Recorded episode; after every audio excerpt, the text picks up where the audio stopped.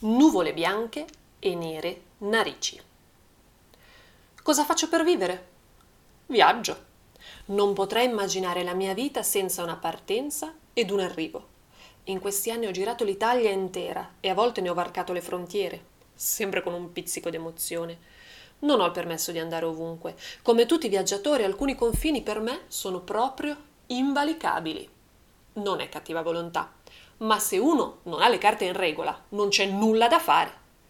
Pazienza, di strada ne ho sempre abbastanza, sia davanti che dietro, anche se in questi mesi spesso sono stato fermo e quando sono riuscito a partire il viaggio è diventato quasi una lotta tra sovraffollamento, distanze minime e percorsi turistici, abbandonati dagli stranieri, ma presi d'assalto da coloro che, in condizioni normali, non li avrebbero degnati di uno sguardo. Quante volte il mio cuore si è riscaldato quando, dietro ad una curva, si è aperto improvvisamente un maestoso panorama.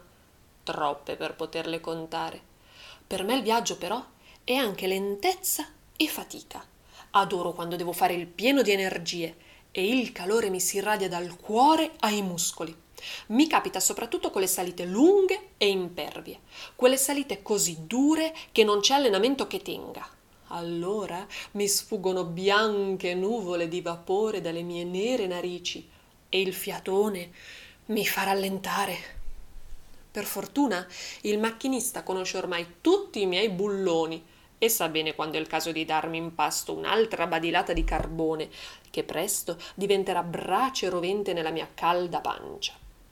Mangio le rotaie metro dopo metro e il fuoco al mio interno si trasforma in forza per continuare il viaggio. Una volta eravamo in tanti, avevo amiche locomotive disseminate in ogni stazione e facevamo a gara chi riusciva a trainare più vagoni. Oggi Cari miei, siamo una razza in via d'estinzione, noi treni a vapore.